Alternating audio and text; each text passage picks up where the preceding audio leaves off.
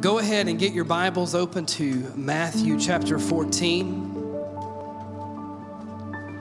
And um, I'll, um, I'll probably move rather quickly this morning, or for what's left of this morning. I'll move really quickly for the next four minutes, but this afternoon I'm going to take my time. No, Mandy told me I got to be done early. She's got places to be. So. Matthew chapter 14. I want to start a new series that we're calling Greatest Hits.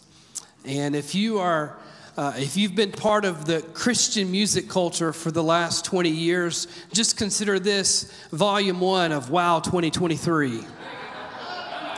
And if you don't know what I'm talking about, you're probably better off. But uh, no, I'm kidding.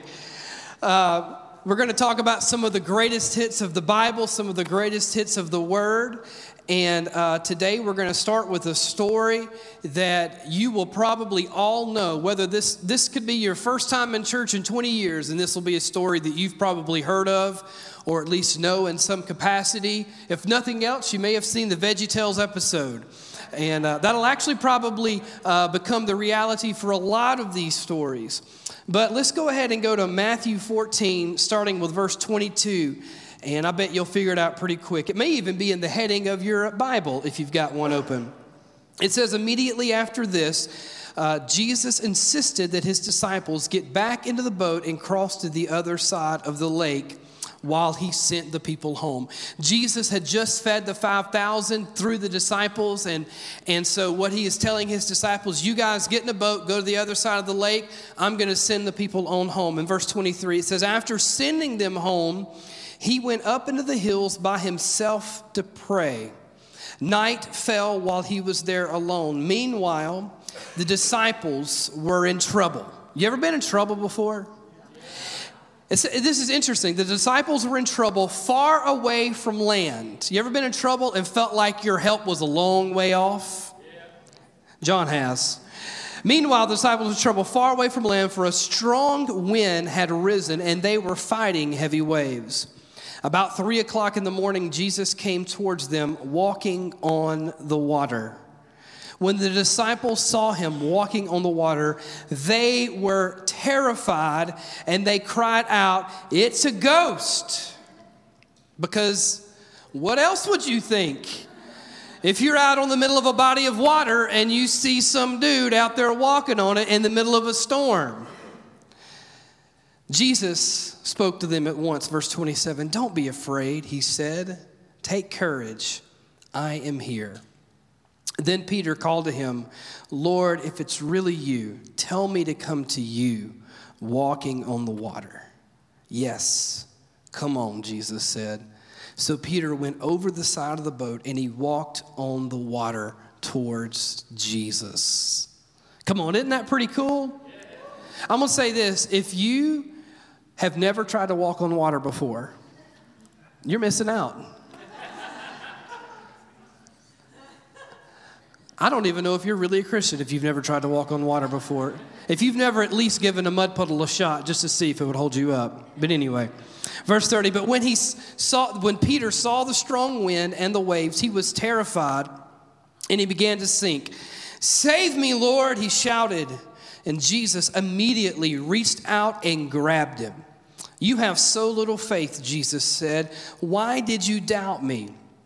When they climbed back into the boat, the wind stopped, and the disciples worshiped him and said, You really are the Son of God, they exclaimed. Now, in case you did not gather, we are talking about the greatest hit of when Jesus and Peter walked on water together. Now, here is some interesting Bible trivia for you. Now, I don't know about you, but I love Bible trivia information. I just love trivia information in general.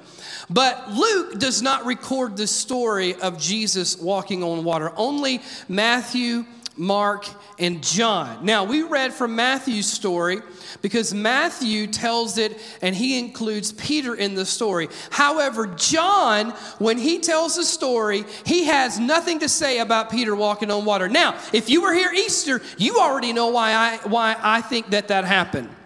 It's because when John wrote his gospel, he was like, you know what? I'm just going to focus on the important stuff. I'm just going to focus on Jesus because that jerk Peter, who cares about him? Because if I had to bet, my bet is that John was jealous that Peter had the courage to get out of the boat and walk on water, right? Can I get any amens in the house today?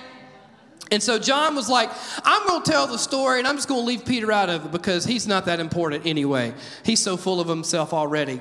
And then Mark doesn't include Peter walking on the water either. Now, here's my suspicion. And again, if you were here Easter, you heard me talk about this, but Mark's gospel, we believe, was primary, uh, primarily given from the apostle Peter. It was Mark listening to Peter talk about Jesus and talk about his life with Jesus and his time with Jesus, and Mark writes these things down. And here is my suspicion is that when Peter gets to this story talking about Jesus and him walking on water, he is probably so focused on his failure of sinking that he's like, you know what, they don't need to know about that part of the story. And it's funny because I compare and contrast him and John. John doesn't want people to know that Peter walked on water, and Peter doesn't want people to know that he sank in the water. And then Matthew's just like, you know what, guys, I don't, I don't have a dog in this fight. I'm just going to tell it like it is.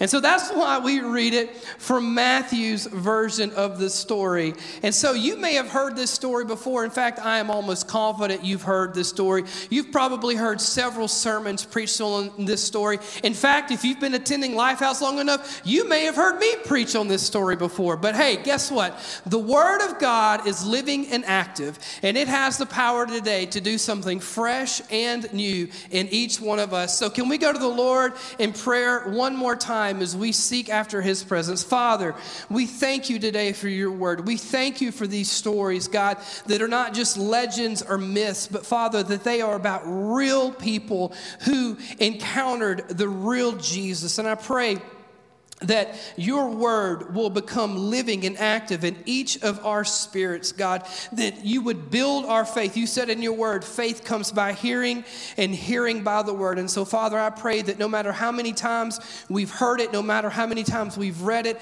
that your word would, would do what it needs to do in us today, God, that it would bring about transformation. Father, that it would accomplish the miraculous, Lord, that it would encourage the discouraged, and God, that it would build our faith faith in Christ. And we pray this in his holy name. And Lifehouse said, Amen. Now, if you will allow me, what I'm going to do is just go back through and we're going to take this verse by verse and we're just going to pull out some nuggets here and there and see how this story that happened 2,000 years ago about Jesus and a fisherman taking a walk on some waves has impact and meaning to us today. You guys cool with that?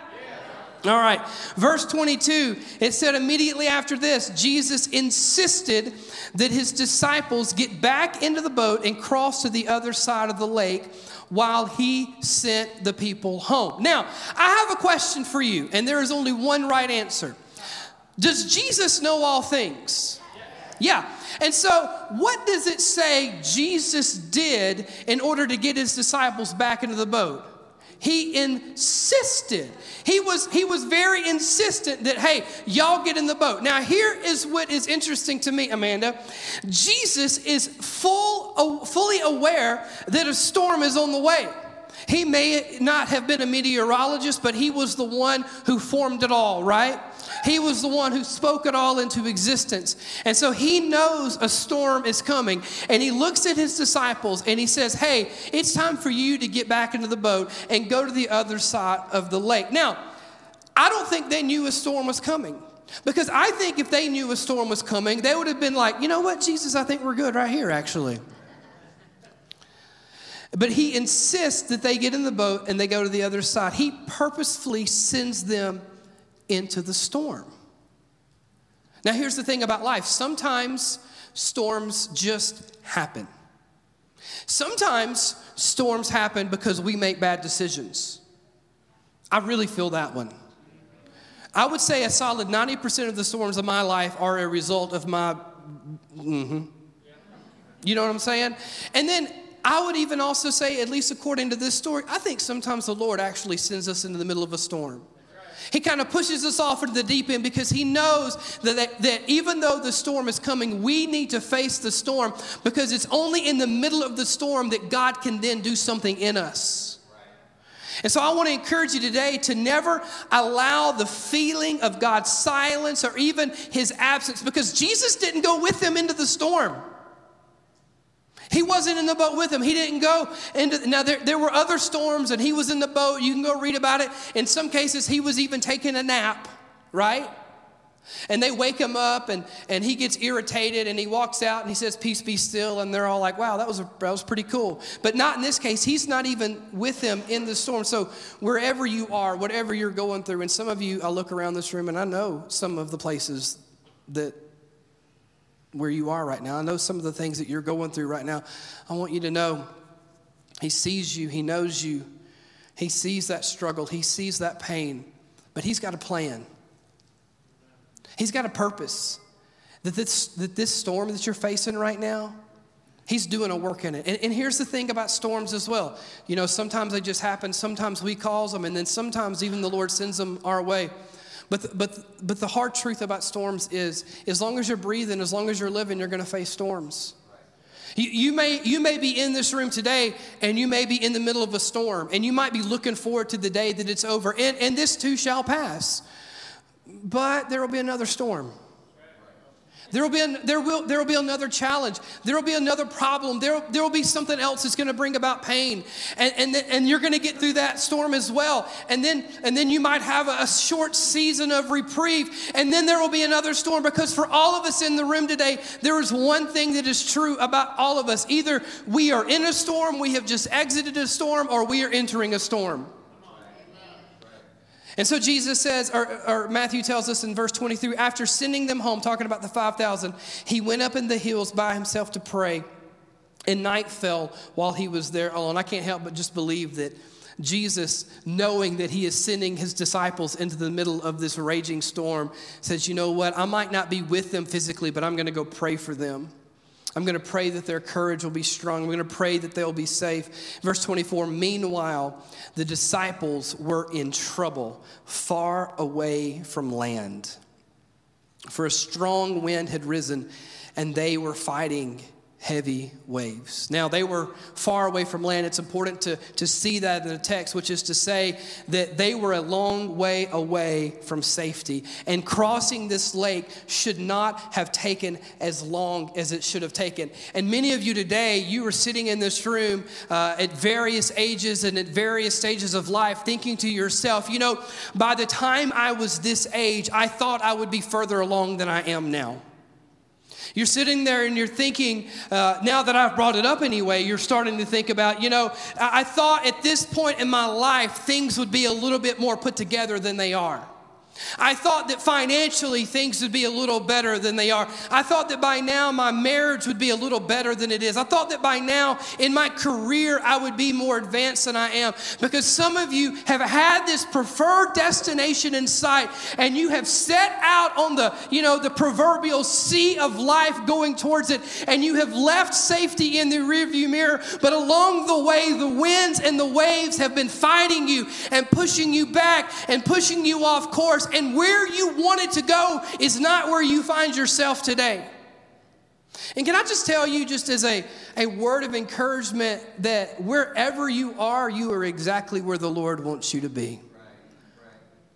And He can move in your life and He can do a work in your life no matter if the storm has come because you've made mistakes, no matter if the storm has come because someone else has made mistakes, and no matter if the storm has come because He sent the storm to your front door. And the Lord wants to move in your life. And, and, and, and just because you are not where you thought you would be doesn't mean that He's not working on your behalf. I actually talked to a gentleman after our first service who said this right here was just for him. He just thought at this point in his life, at this stage of the game, at this, at this age, at this hour, that everything would be different than it is. And my friend, it's so easy to listen to the words of the enemy and to get discouraged and think that where you are is not good enough. But the Lord says, listen, if you will let me, I can do exceedingly abundantly above anything you could ever think, ask, or imagine, right where you are right now. Verse 25, about three o'clock in the morning, Jesus came towards them, walking on the water. Isn't it awesome to understand that no matter where you are, he's never that far away? It says, when the disciples saw him walking on the water, they were terrified. And in fear, they cried out, It's a ghost. Now, now we don't know exactly how far away they were from Jesus or how close Jesus had gotten to the boat, but we know that, that, that he was far enough away that they could not recognize his face until he spoke to them. And, and so this is what it says Jesus in verse 27 spoke to them at once. Don't be afraid, he said. Take courage, I am here. I love how explicit Matthew is in the way he communicates Jesus talking to his disciples it says that Jesus spoke to them at once. In other words, when he showed up, there was no delay in his encouragement. He didn't walk up to the situation and go, Hey guys, how's it going? Seems like y'all are having trouble out here. Sure would be nice if you had a Savior somewhere out here on the water with you. But no, the word tells us that he began to speak encouragement, encouragement at once. And he said, Don't be afraid, I am here. Or I like to, to read the way I think it's initially or uh, originally trying to communicate. Don't be afraid, the I am is here. The I am has showed up. And, and notice that in this moment, when Jesus is offering his encouragement to his disciples, the storm doesn't stop. And, and many of us have this preconceived notion that when God shows up in my life, everything automatically gets easier. But my friend, that's not true. When God shows up in your life, everything automatically gets better, but it does not necessarily get easier. In fact, a lot of times it will get harder. Because the Lord doesn't make things easier. If, if anything, sometimes His presence makes things more complicated, but in a beautiful way because his presence makes everything better. You see, we have this idea so often that, that once I get this debt paid off, once I get this house paid off, once I get this loan paid off, once I get this relationship worked out, once my kid starts acting right, once my kid moves out, or once, you know, once I get this degree, or once I get this job, or once I get this raise, or, or once when I get healthy, that then life will be what life is supposed to be. But how many of you have lived long enough to know that when one thing gets worked out, there's always something else? And, and here's the truth, and if you're taking notes, write this down. Peace is not found in the absence of problems. Jesus said in this, Jesus said in John 16 33, he made us a promise. He said, In this world, you will have trouble. Thanks for that. It would have been a lot better if he said, You know, in this world, ah, don't worry about it, guys, we're good. No, he said, In this world you will have trouble. You know, that's just as powerful and true of a promise as Jesus saying that anyone who calls upon the name of the Lord shall be saved. But thankfully, he doesn't leave us alone there in John 16 33. He says, In this world you will have trouble, but take heart, I have overcome the world. Here's the thing peace is not found in the absence of problems because you're always going to have problems. Once one problem is figured out, another problem will arise. And, and, even if you did, even if you did get out of the debt, even if you did have all the money, even if your relationships were all perfect, even if, if all the things and all the dreams that you've ever hoped for uh, came into fruition, that would not guarantee you a joy filled, peace filled life. Just look at the people in this world who do have all the money, who do have all the fame and who do have all the power. And if their lives can serve as any example to us, it is to show us that, that those things do not equal peace. Those things do not equal joy because peace is not found in the absence of problems. Peace is found in the presence of Jesus. As long as you live, you're going to have problems. As long as you live, you're going to face storms. But as long as you live, you'll never have to face them alone. When Jesus shows up, the very first thing he does is he casts out fear. And, and, and while we're reading from Matthew's account of this story here, we kind of, you know, we kind of had a little something to say about John leaving the Peter walking on water. He, John did say something several years later. He wrote in his epistle in 1 John 418, he says, Perfect love casts out all fear, or perfect love expels all fear. If we're afraid, he says, it's because we fear punishment. And this shows that we have not fully experienced his perfect love. Today, if, if, you, if you stop and you think for a moment and, and you find yourself fearful over anything, fearful over the future, fearful over an unresolved situation that you're facing, fearful over something financial, fearful over uh, something going on in our country and our world, fearful over something you're dealing with in your health, I want to encourage you to ask the Lord right now to help you experience His perfect love. His perfect love expels, it casts out fear. Let me say it like this. My daughter, my two older daughters are in the room right now, and and do, do, does daddy every so often like to pick you up and twist you around and throw you and stuff like that? Yeah, he does. He does. This, this could go really south for me, so I, I don't know how they're going to respond. We didn't plan. Did I talk to you guys about this in advance? I didn't. So they may give me the wrong answer. Now, now Olivia, Julia, when I when I tend to pick you girls up and I and I and I'm playing with y'all and, and I throw you over my shoulder and stuff like this, do you sometimes scream? Yeah? Do you sometimes go, oh no, daddy, don't drop me, don't drop me, don't drop me? Yeah. You know why? You know, you know why they don't do that though? Because how, how many times have I dropped you? Julia says once. Where's your mama at? I ain't never dropped you, girl. So in our relationship with the Lord, God is, because of His love for us, is pushing us out into uncharted territory in our life, in our walk with Him, and things that we're facing. And we are allowing fear to dominate our thoughts, allowing fear to dominate our minds. And the entire time, He would say to us, Listen, why are you so fearful? How many times have I dropped you? I have a pretty good track record of being able to take care of your situations, I have a pretty good track record of being able to help you face your storms and His perfect love, when we realize how good His love is, when we realize how strong His hand is, when we realize how faithful His heart is, we don't have to live in fear anymore because we know that come whatever storm may come, He's got me. I'm in His hand and He's in control. Come on. Can we praise the Lord for that?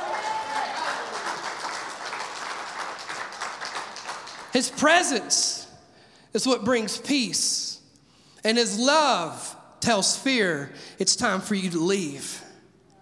In verse 28, Peter calls to him, Lord, I love this so much. If it's really you, in other words, Jesus is far enough away from Peter that he is still not fully convinced is this really Jesus? Am I really seeing what I think I'm seeing? If it's really you, tell me to come to you walking on the water. Jesus says, Come on, big boy. John's over there with his arms crossed saying, Ah, oh, watch this guy sink, you know. Matthew's over there with his notebook saying, I'm just going to write down whatever happens. Come on, big boy. So Peter went over the side of the boat and he walked on the water towards Jesus. I don't know how far he walked, I don't know how far away Jesus was. But like we said earlier, he was far enough away that, that Peter had a hard time recognizing, at least looking at him, to understand if it was Jesus. In my life, one thing that I know to be certain is that the longer you follow Jesus, the more you will realize that he never calls us into the calm and the easy. Several years ago, a friend of mine called me and he said, Hey, I've got this opportunity to take a job in Knoxville. And he started giving me all the reasons why it was a bad idea. He started telling me about how the financial situation may not work out. He started talking to me about how where they were was stable and secure. And he started to explain to me that everything about where he was felt and looked and sounded good, and everything about the move felt and looked and sounded hard and difficult. But then he, he, he, he ended the conversation, or his part of the conversation, but saying, he said, You know, but I feel like in my heart, this is what the Lord wants me to do, but I can't understand why would God want me to do something that seems like such a bad idea? And I said to my friend, I said, Man, have you, have you ever read the Bible? Like, have you ever, if you ever, if you ever read this story, and we'll probably get to it in our sermon series here soon. You know, when when Joshua and the Israelites approach a huge wall, you know, God says, "Why don't y'all just walk around it for a few days, see what happens?" I mean, that there's no logic in that. There, there's no understanding in that. You know, when, when Gideon, and we'll hit this one as well, when Gideon has his 30,000 troops and they're going to go fight the, the Midianites, and, and God says, you know what? I think 30,000 is too many. How about let's try it with 300? Oh, and by the way, you don't need any swords or spears. Just go get some trumpets and some, some jars and some torches. That'll take care of them. Like, like if, you, if you ever read the Bible and thought to yourself, like, like God, do you, do you know what you're doing? Doing? Like, like you you're i mean and, and, if, if you don't read the bible this way i'm sorry but i do. Like every story i read where god shows up in a powerful way the whole time i'm reading it i'm thinking god you made that a lot harder than it had to be. And, and, maybe even in your own prayer life in your own life have you ever thought to yourself like god why don't you just do the thing? Like lord i've prayed the prayer i believe and, and so why don't you just do the thing? And I don't know why. But I know that He never calls us into calm and easy. I know that He never calls us uh, to, to a place that is easier than where we are. And I know that anytime He calls us to move forward in faith, it's always going to take some risk. It's always going to take us overcoming some fear. And it's always going to take us keeping our eyes and ears and hearts focused on Jesus. And so I told my friend Ben Stiefel several years ago, I said, Man, I don't know what the Lord is doing in you, but I just started pastoring a church at Oak Ridge, and I think the Lord is in it. So come on, man. And here we are several years later, him and his wife are leading our kids' house ministry, doing an incredible job. Aren't you thankful for the hand of God and people in our church? And all, all the families in here that have moved from California and, and Nevada, Nevada, Nevada, nah, I can't say it, Nevada, Nevada, Nevada, Nevada, whatever. I'm from Mississippi. It's the best I got. Okay? The Lord has called you out of where you are into a new place. And guess what, my friends? He's still calling. He's still, he's still provoking us. Hey, come on out. Come on out. Listen, the water's not just fine. The water's not just fine. In fact, if you look around at the surroundings, you'll see a storm and you'll see waves and you'll see wind and you'll see difficulties. But if you keep your eyes focused, you'll find me right in the middle of every bit of it. And so Peter gets out of the boat and he begins to walk on the water towards Jesus, walking into uncharted un- unknowns. But my friend, that is always where he's at. In verse 30, but when Peter saw the strong wind and the waves, he was terrified and he began to sink. Save me, Lord, he shouted. You know, several years ago when I read this story, I remember reading it and thinking to myself, it says Peter saw the wind. And it occurred to me that you can't really see wind. You can see the effects of wind, but you can't actually see wind. And so Peter saw something that wasn't there. It reminds me of how oftentimes that our fears are rooted in the unknowns of life.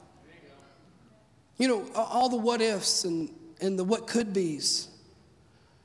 And Peter started looking at things that weren't there. He started looking at the storm that was around him. And, and you guys know this story. He, he takes his eyes off of Jesus, right? And he begins to sink. And, you know, we, we like to beat up Peter for that, right?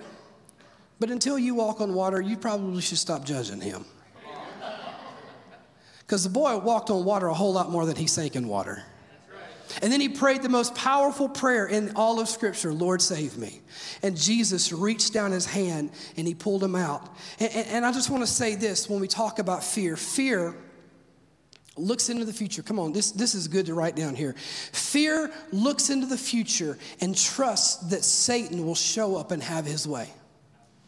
Fear looks into the future and trusts that Satan will show up and have this way. Many of you right, right now, you, you're, you're sitting in this room and there are things that are unresolved in your life, things that you are facing, things that you are going through, things that you are wondering about, things that you are curious about, things that you want to hope for, but you almost don't want to hope for because you're so afraid that if you hope for it, you're going to have your hopes let down. But I want to remind you today that that, that, that, that future that you're imagining when things don't go your way, that's, that's fear leading that charge. And that is not what the Lord wants for you because when He shows up on the scene, the very first thing He does is cast out fear. So fear looks into the future and imagines what, what Satan's going to do if he has his way. But faith, my friend, will look into the future and trust that Jesus will show up and have His way in your life, in your situation, in your circumstances, and in your storm.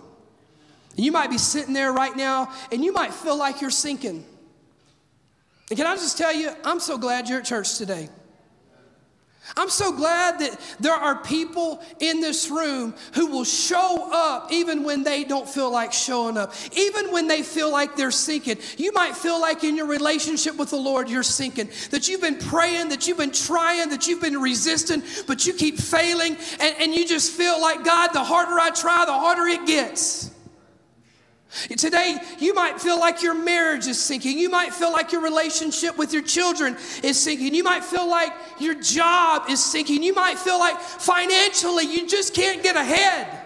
You know that you start making more money, but then everything costs more. Your hours are getting cut, or benefits are getting cut, medical care is getting more expensive, and you feel like you're sinking Financially, you might feel like in your relationships in some other capacity, you're sinking. You, you need friends and you want friends and you're lonely. And, and, and, and you, you just asking the Lord, God, can you send people into my life? And you've been praying that prayer and you still feel like you're sinking. You might feel today like you're sinking into a pit of depression and despair where anxiety and fear have more rule and reign over your life than the word of the Lord. Maybe even in your health today. Feel like you're just sinking into a pit. Can I encourage you, even just right now? I mean, I don't, you don't need an altar call. Pray that prayer. Lord, save me. Lord, save my marriage, save my job, save my mind. God, God, I have so many thoughts of despair, so many thoughts of depression, so many anxious thoughts, Lord. Lord, that you would save me from myself. That in the middle of this storm, Jesus, that you would reach down further than I could reach up, and that you would do a work in me, that you would save me, that you would save my family, that you would save my kids. Jesus, that you would save me, and that you would remind me that the economy is not my provider, but Jesus, you, you are my provider. God, not only are you my provider, you are my provision. Lord, save me. And guess what? Peter prays this prayer, and immediately Jesus reached out and grabbed him. And, and, and, and, and Jesus says, You know, you of, of little faith, why, why don't you trust me? Why didn't you believe? And for years, I've always read that like really frustrated Jesus. And, and maybe it's because growing up the way I did with the father that I had, that, you know, there was a lot of frustration, if anybody understands what I'm saying. But, but remember, he's, he's a patient Lord. I, I, think, I think when, when Jesus is talking to Peter and he says, Oh, you little faith, I think it's more like, you know, patting him on the back, saying, Come on, man, why don't you just trust me? Why'd you stop looking at me? You started looking at all the other stuff. You started thinking about the circumstances that you can't control instead of looking at the one who's got it all under control. Instead of trusting me. And Peter started looking at the storm. He started imagining the things that could be. And he began to sink. Jesus said, Don't doubt, just believe. And then, verse 32 when they climbed back into the boat, the wind stopped. Then the disciples worshiped him and said, You really are the Son of God. now, as my voice is leaving me, let me say this. I think it's so important that we realize in this story that the wind and the storm did not stop when Jesus showed up. But that is when the wind and the storm started, stopped having control over the disciples. You know, Jesus doesn't guarantee us a storm free life, but he does promise us to be with us in the middle of all the storms of life. Let me say it like this Jesus doesn't always calm the storm. and I can't promise you today that just because you pray, Lord, save me, that your storm will stop. But I can promise you today that He will meet you where you are and He will strengthen you in the middle of that storm. I can promise you that while He may not stop the storm, He will see you through to the other side of the storm. I, I can't promise you that the winds will stop blowing and that the, and that the waves will stop crashing. But I can't assure you from His Word and from my experiences that if you will take Him by His hand, He will lead you to places of still waters and green pastures. I, I, can promise you that if you will call upon the name of the Lord, you will find out that He is not only able to save you from sin, but He is able to save you from any ill effects the enemy would wish upon you. Storms in this life are a guarantee. I mean, if you're not facing storms, you ain't doing nothing. If, if you're not facing trials, if you're not facing tribulations, if you're not facing hardships, then, then I don't know, you, you're, you're not living life. I, would, I would venture to say that literally every single person in this room, even, even the children, that if we were to take the microphone and pass it around, I think that we would all have at least one storm that we could say, This is something I'm facing right now, and I need God to help me because I don't know how it's going to work out. And so when storms come, how do we react? How do we respond? That is the question that we have to answer. So now that I'm done with the introduction of my sermon, let me give you four things that we can do when storms come. Number one, we can run from the storm. You know, I'm from Mississippi where tornadoes are just as common as mosquitoes. And they always tell you if you ever see a tornado, don't try to outrun it. You can't outrun them. They'll, they'll get you. They'll get you. and listen, you, you can't run from storms. You can try, but all you're going to do is delay the inevitable. And you're also going to forfeit all that the Lord wants to accomplish in you and through you in that storm. Because remember, the Lord may not send the storm, but He will use it. He will use it. So you can run from it and delay it. You can try to get away from it and deny it. But you're going to miss out on the good things the Lord wants to do. So you can run from the storm. Number two, you can question God because of the storm. My goodness, I found myself here so many times, y'all. God, why, if you're a good God, would you allow such bad things to happen? Come on, I can't be the only one that's prayed that honest prayer before. God, I thought you loved me. Why would you do this to me? God, you're all powerful. You're all knowing. Lord, why would you do that? I'm sure Peter and, and John and Matthew and even Judas were all like, Jesus, you knew the storm was coming and you still pushed the boat off the shore. What, what are you thinking? You know, a lot of times when, when we're in the middle of storms, we want to ask why. Why, God? Thought you were good. I thought you wanted to make my life easier. And Jesus would say, Listen, if you'd read the scriptures, you'd know that's not what I'm all about. So we can run from it, we can question God because of it. Number three, we can try to find a shortcut around the storm.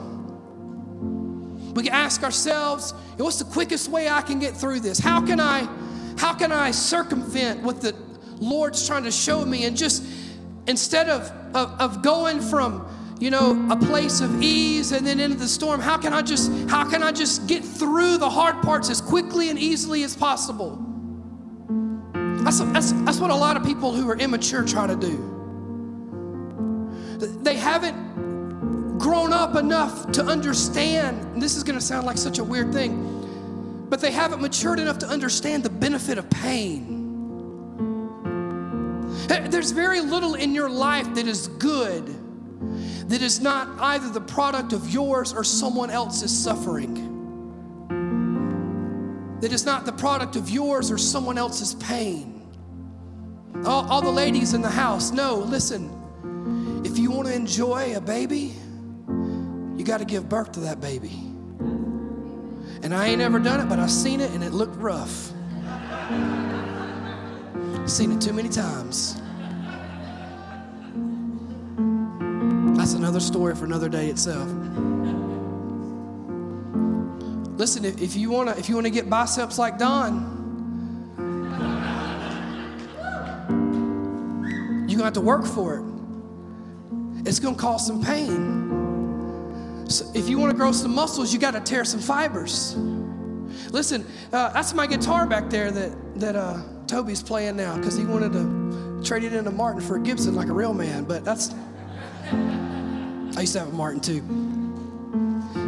I started learning to play guitar in college mainly because I, when I saw guys playing guitar, girls stood around them, and I thought that was a good idea. But I started playing guitar, and I noticed very quickly it hurts. Any guitar players know what I'm talking about? It doesn't feel good. In fact, in those first few weeks of playing, it hurt so bad and it tore my fingers up so much that it actually caused my hands to bleed, my fingers to bleed, as the skin on my fingers would tear. But you know what began to happen when I persevered through the pain? Is, is where there was tenderness, my fingers started to develop calluses and get harder. So that, so that what used to hurt me actually became easier for me. And, and, so when you try to shortcut through the pain, you are robbing yourselves of the benefit of what the Lord wants to do in and through you in the middle of that pain. So you can't run from the storm. You can't you can't question God through the storm. You can't try to shortcut it. I mean you can, but you're just cheating yourself and you're robbing yourself from all the good things God wants to do in you and through you in the middle of that storm. So, so, so what else is there left to do? Well, number four, we're gonna walk on that storm. I think what's so cool to me is Peter walks literally, he makes a pathway out of the storm to get to the promise of the presence of Jesus. He, he puts that storm under his feet. Now, listen, he may sink for a moment, but he doesn't stay in that water very long until Jesus picks him back up. And so he faced that storm. He locked eyes with Jesus, who was Lord of the storm, and he stepped out into the middle of the storm and he used it to get where God was taking him to be. Now, listen, my friend, you're going to be facing some storms in your life. Many of you are facing storms today. You can try to run from it, you can try to question it, you can try to shortcut it, or you can step out of that boat and you can lock eyes with Jesus and you can say to that storm, Get under my feet. I got places to be and I got a Jesus to go after. And listen, when you sink, when you fall, when you stumble, when you mess up, when you get distracted, the devil would say, Oh, you're a failure now. Oh, you messed up. Oh, you done said something. You done done something. You done you done lost sight of what really mattered. No, just do like Peter and say, Lord, I, am sorry. Please help me. And guess what? You're back walking on water again. I love that Peter takes that storm and he says, Hey, I need a walking path. I need, a, I need something to put my feet on to get me where I'm going. Isn't that the way the Lord does it so often in our lives? The things that the enemy sent to destroy us, God says, hey, why don't you just use that as a road to get to the blessing that I have for you? Why don't you just use that pain, that problem, that storm, that, that setback? Why don't we just turn that into some pavement? Because I got places to take you, I got things I want to do in you. So when you face the storm, don't run from it, don't question it, don't try to shortcut it. Just get out of the boat and put it under your feet. And say to that storm, listen, I will not stay, I will not live at the mercy of what I will not or what I cannot control. I will live focused on the one who's called me his own. Will you stand with me? If you're facing a storm today, I do want you to pray and ask the Lord, God, what are you showing me in this storm?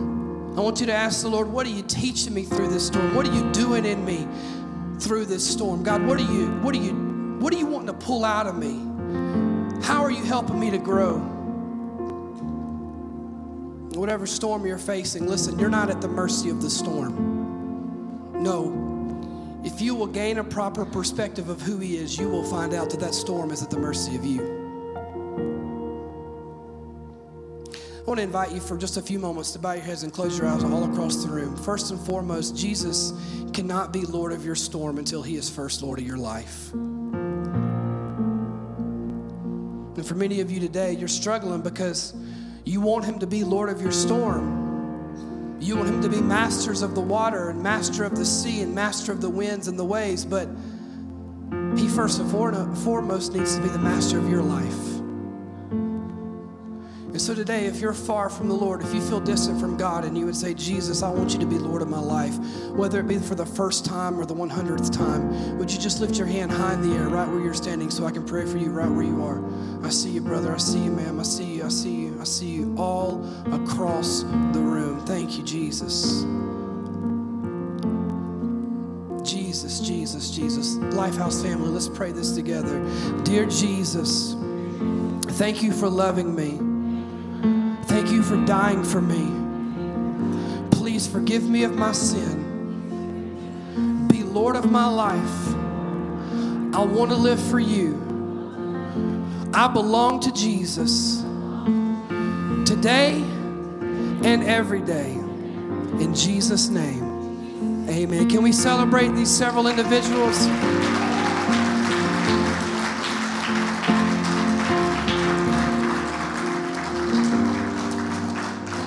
Now, I know we prayed earlier, but I also want to do this again. I'm, I don't want to just rush through this. I don't want to get through just to get to the, what we've got going on. But today, if you're if you're going through a storm and you just need some encouragement, to be reminded that you're not alone, that there is a God who's with you, and that there are people of God who are with you, right where you are standing. And this is going to take a little boldness. But with everyone looking around and everybody's eyes open, and you would say, Pastor Drew, I need, I need Jesus to save me right now. Would you lift your hand high in the air? Just right where you are. Just lift it high. Come on. I saw one, they put it right back down because they were scared. It's okay. Lift it high. All right, keep them up. Keep them up. It's okay. It's okay. This is what we do around here. We're brothers and sisters in Christ. We we bear one another's burdens. That's what the Bible tells us to do. We bear one another's burdens. Lifehouse family, I want you to look around. We've got several over here, Bill in the back. We got, it's okay. I want Lifehouse family. If your hand is not up, I want you to go to one of these men or women whose hand is up. And I want you to join with them, to lay hands on them respectfully, but powerfully. And let's believe God to move in their life, to move on their behalf, to rescue them from the middle of their storm, to do a work in their life, to touch them. Listen, you may have come to the altar earlier in the service, but hey, that's okay. If you need the Lord to move in your life, there's no reason to, to say, well, I've already been prayed for once. I can't be prayed for again. No, no, no, no. That's, that's not true. Come on. Anybody else? Anybody else?